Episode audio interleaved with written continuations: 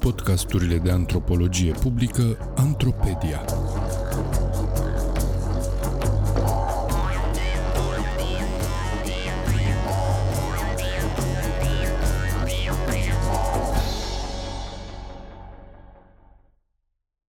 Peste hotare, prin intermediul relațiilor intime. Un text scris de Răzvan Dumitru pentru Sfertul Academic, citit de actorul Daniel Popa. În acest text voi arăta cum, în contextul transformărilor social-economice din perioada post-sovietică, tranzacționarea intimității și sexualității reprezenta o posibilă soluție pentru tinerele femei din Republica Moldova ce sperau la o viață mai bună. Această lucrare se bazează pe observațiile pe care le-am făcut în perioada 2007-2008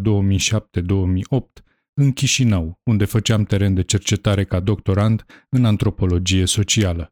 Voi lua în considerare povestea Victoriei, o tânără de 28 de ani din sudul Moldovei, care se mutase la Chișinău în perioada studiilor universitare și care avea familia împărțită între Rusia, Marea Britanie și Moldova. Ajutat de perspectiva ei asupra relațiilor dintre bărbați și femei și de modul său de a se raporta la acestea, încerc să reconstitui limitele și oportunitățile de viață așa cum erau simțite de tinerele fără resurse importante din Chișinău. Am cunoscut-o pe Victoria la un internet cafe din centrul Chișinăului, în vara anului 2007.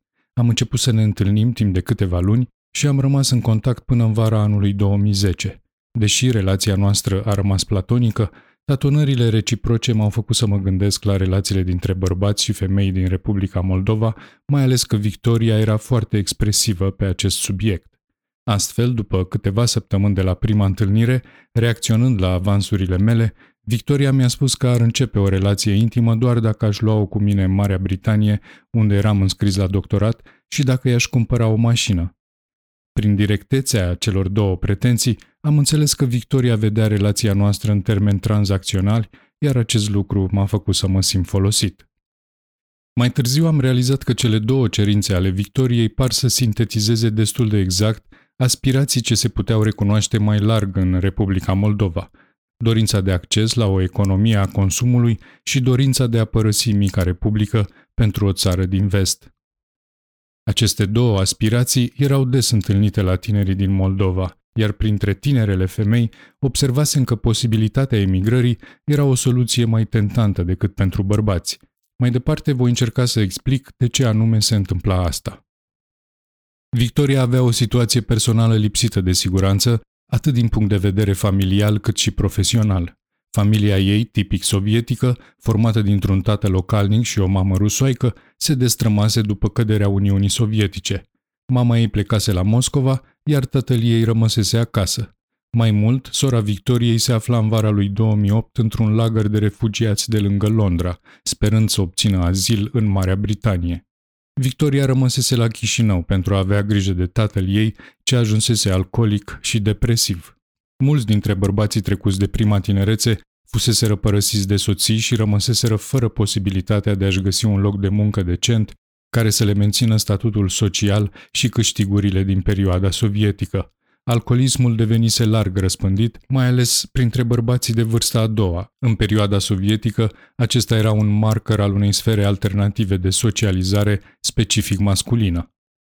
Rămasă doar cu tatăl ei în Moldova, Victoria era într-o situație destul de dificilă și din punct de vedere material în Chișinău, nereușind să se întrețină din câștigurile personale. Lucra ca traducător din spaniolă și engleză și mai era chemată pentru traduceri la Ministerul de Interne prin intermediul relațiilor fostului ei prieten. Mama ei o mai ajuta cu bani. Vara petreceau câteva săptămâni împreună la Moscova sau mergeau în vacanțe la Marea Neagră în Ucraina. Acolo puteau merge fără vize, pentru că în țările din Uniunea Europeană aveau nevoie de vize. Victoria nu vedea un viitor în Republica Moldova, dar încă nu se hotărâse în ce direcție să emigreze, să se alăture mamei la Moscova sau să se îndrepte spre o lume nouă într-o țară din Europa. Moscova îi era familiară, dar o deranja apropierea prea mare de mama ei, cu care avea o relație tensionată. Părea însă destul de interesată de bărbații străini ce vizitau Chișinăul și de cei pe care îi putea cunoaște prin intermediul rețelelor de socializare. Mai târziu mi-am dat seama că Victoria își dorea o relație intimă cu un bărbat străin care să îi ofere siguranța pasului în afara Moldovei, cum se ajunsese aici, cum de perspectiva unei vieți mai bune luase forma emigrării sau a unei relații cu un bărbat cu resurse. Prăbușirea Uniunii Sovietice a adus o perioadă de mari transformări economice și sociale cu un impact semnificativ asupra vieții oamenilor. Una din primele consecințe ale destrămării statului sovietic a fost pierderea monopolului violenței și privatizarea acesteia. Astfel, în perioada post-sovietică, o combinație între hoți în lege, proveniți din lumea lagărelor și închisorilor sovietice, și oamenii de afaceri au generat o economie controlată de aceștia, bazată în mare parte pe comerț și servicii. Activitățile economice păzite și circumscrise spațiilor garantate de acești protectori constituiau de fapt o suită de monopoluri. Protectorii erau pricepuți în exercitarea violenței, astfel încât sub amenințarea sau exercitarea acesteia taxau afacerile comerciale, definind sfera lor de monopol împotriva bandelor rivale.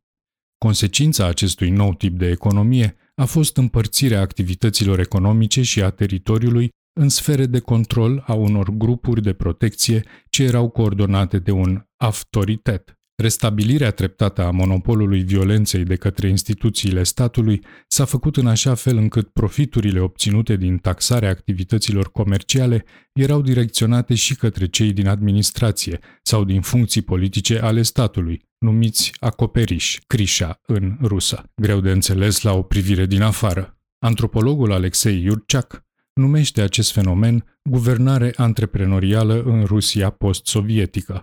În general, aceste coaliții de interese formau sfere bine delimitate ce funcționau ca un mecanism de includere pentru unii și excludere pentru alții.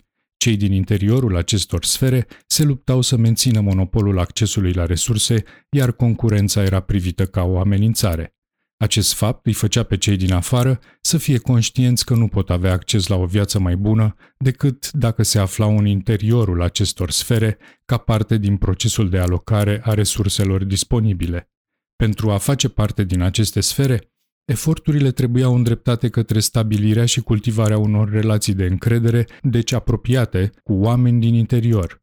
Multitudinea relațiilor apropiate, rude, prieteni, colegi, generau acces la multiple sfere pentru diverse utilizări. Bazat inițial pe violență, cei care controlau accesul la resurse erau bărbați. Ei deveniseră imaginea succesului în primele 2 decade după căderea URSS-ului. De altfel, până și stilurile vestimentare masculine al anilor 90 și începutul anilor 2000 exprimau exact cele 2 căi de acces la resurse. Trainingurile și hainele sport ale tinerilor erau asociate cu puterea fizică a bandiților. Stilul business, cămașă și costum, era rezervat eșalonului superior din punct de vedere social, adică cei care munceau în birouri, acesta fiind stilul funcționarilor și al oamenilor de afaceri. În perioada cât am stat la Chișinău, cele 2 stiluri vestimentare erau încă destul de vizibile pe străzile orașului, dar acestea începeau să fie întretăiate de stiluri mai diverse aduse de către cei care călătoreau peste hotare.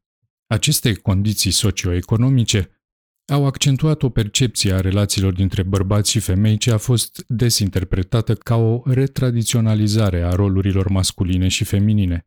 Bărbații trebuiau să fie puternici fizic, hotărâți și puțin dispuși la negocieri, ei erau cei ce aveau acces la resurse, pe care și le apropiau prin exercitarea puterii de excludere, iar femeile erau cele ce deveneau dependente de puterea financiară și fizică a acestora.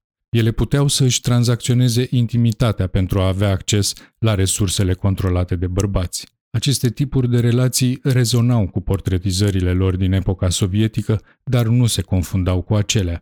De exemplu, statul sovietic încurajase supremația bărbaților în materie de câștiguri materiale, menținând o remunerație mai mare pentru muncile făcute de bărbați. Cu toate acestea, statul sovietic încurajase femeile să fie active în câmpul muncii și să poată menține o independență față de veniturile bărbaților. După căderea Uniunii Sovietice, cei ce locuiau în orașele mai mici și în sate, unde crescuse și Victoria, deci în afara orașelor mari, unde sistemul instituțional rămăsese mai funcțional, experimentaseră într-un mod și mai abrupt acest bardac. Termenul desemna bordel în limba rusă și era folosit pentru a exprima în mod popular haosul anilor 90. prăbușirea sistemului de reguli și interdicții ce reglementa lumea sovietică și comercializarea excesivă. Haosul anilor 90 și începutul anilor 2000 era înțeles și în antiteză cu moralitatea sovietică de extracție marxist-umanistă, prin care individul era văzut ca o entitate dincolo de vreun calcul material și în mare parte motivat de idealuri. Contrastul dintre moralitatea lumii sovietice și calculul material al lumii post-sovietice generase o formă de cinism care afirma interesele materiale ca singura realitate posibilă. Această abordare era des numită pragmatism al relațiilor, unde emoțiile și sentimentele erau excluse sau erau considerate inadecvate. În această atmosferă, idealul post-sovietic al feminității era din ce în ce mai asociat cu sexualizarea și marketizarea corpului feminin. Bineînțeles că această percepție nu era uniformă și avea corespondență directă într-o mică parte a populației, dar era o percepție a noului tip de succes prin care femeile aveau acces la noua economie de consum prin intermediul corpului. Tinerii, confruntați cu noile condiții de precaritate și înconjurați de o economie a consumului competitiv, în care afișarea bunurilor de prestigiu, haine, mașini, telefoane, era larg practicată, voiau să găsească soluții pentru a se apropia de ceea ce era văzut și simțit ca dezirabil. Principalele lor probleme erau posibilitățile limitate de acces la resurse, în afara acestor sfere controlate de puternicii zilei. Acest lucru făcea evidentă lipsa perspectivelor unei vieți mai bune pentru marea majoritate. Fără acces la rețelele de protecție sau business, majoritatea trebuiau să ia în considerare posibilitatea emigrării. Pentru bărbați, perspectiva emigrării era asociată cu munca grea, de obicei în condiții dificile și nesigure, de multe ori sub nivelul pregătirilor, astfel încât oameni cu studii superioare ajungeau să muncească pe șantiere sau să fie șoferi. Pentru femeile tinere însă, perspectivele păreau ceva mai bune dacă acestea reușeau să găsească bărbatul potrivit. De exemplu, bărbații străini reprezentau un posibil bilet de plecare din mica republică spre un viitor mai bun peste hotare. În plus, pentru acestea, relațiile cu bărbații străini puteau fi și o sursă de susținere a unui stil de viață inaccesibil sau poate chiar un ajutor material pentru cele ce acceptau aceste relații rămânând în Moldova. Victoria îmi povestea că în acest posibil stil de viață se împleteau cadouri, haine scumpe sau bijuterii, frecventarea restaurantelor de lux din Chișinău, vacanțe în străinătate și poate perspectiva emigrării. Bineînțeles că exista și o fațetă mai dură a acestei tranzacționalități, și anume cea a exploatării sexuale și a prostituției, care accentuau percepția sexualității și a intimității ca marfă. În acest context, în care intimitatea avea o dimensiune comercială, Victoria nu își dorea totuși să devină o femeie întreținută, ci, din contră, încerca să găsească o relație cu un bărbat care să îi ofere atât siguranță emoțională, cât și acces la resurse, de exemplu, cineva care i-ar fi putut oferi un viitor departe în altă țară. Bărbații străini erau, deci, categoria cea mai interesantă pentru Victoria. Inițierea unor conexiuni cu aceștia era principalul scop al activității ei pe site-urile de socializare, dar căutările nu se rezumau doar la spațiul online. În viața reală din Chișinău, Victoria era interesată să cunoască bărbați străini, așa cum fusese interesată și de mine. În misiunea de a-și găsi relația dorită, Victoria avea un mod destul de direct de a-și exprima opiniile și de a atribui bărbaților și femeilor interese concrete în relațiile reciproce. Înconjurată de atmosfera de comercializare a relațiilor intime, Victoria îi credea pe bărbați în general interesați de sex, iar pe femei interesate de acces la resursele bărbaților și la protecția oferită de ei. Misiunea ei era și să își dea seama, dincolo de aceste aspecte, pe cât de responsabil și de angajat ar fi un bărbat în relația cu ea. Pe lângă capacitatea acestuia de a oferi o viață mai sigură din punct de vedere material, o interesa grija și dedicația față de ea, iar disponibilitatea de a-i face daruri și cadouri scumpe și dorința acestuia de a o lua din Moldova erau semne ale unei implicări în acest sens. În perioada în care ne-am văzut la Chișinău, Victoria cunoscuse câțiva bărbați străini și începuse câteva relații cu aceștia, dar aceste relații păreau că se încheagă și se destramă din cauza intereselor diferite dintre cei doi sau ale diferențelor de percepții. De exemplu, Victoria întrerupsese o legătură cu un om de afaceri italian care o invitase în vacanță în Turcia pentru că acesta avea un copil din altă relație și ea credea că acesta nu îi va fi total dedicat, tocmai pentru că avea și alte obligații familiale. Moartea tatălui pare să fi fost însă ultima ancoră ce o mai ținuse legată de Moldova. La câteva luni după terminarea doliului, tatonările Victoriei cu bărbații din străinătate au reușit să îi ofere posibilitatea de a emigra în Marea Britanie, intrând într-o relație îndelungată cu un cetățean român. Victoria părea să aibă o perspectivă tranzacțională asupra intimității pentru a obține acces la oameni, locuri și experiențe ce îi erau în mod obișnuit inaccesibile, pentru a trece peste hotare și a se include în noi sfere pe care le trăise ca exclusive. Pe de altă parte, intimitatea deja stabilită putea fi folosită chiar de ea ca o bază a excluderii, ca în cazul relației cu omul de afaceri italian, a cărui lipsă de exclusivitate o făcuse să renunțe la relație. Structurarea vieții sociale și economice din Moldova într-o suită de sfere cu hotare păzite de cei din interior ne arată că putem stabili o corespondență între practicile de acces la resurse și modul în care oamenii instrumentalizează, prin asociere sau disociere, emoțiile și scopurile din relațiile intime.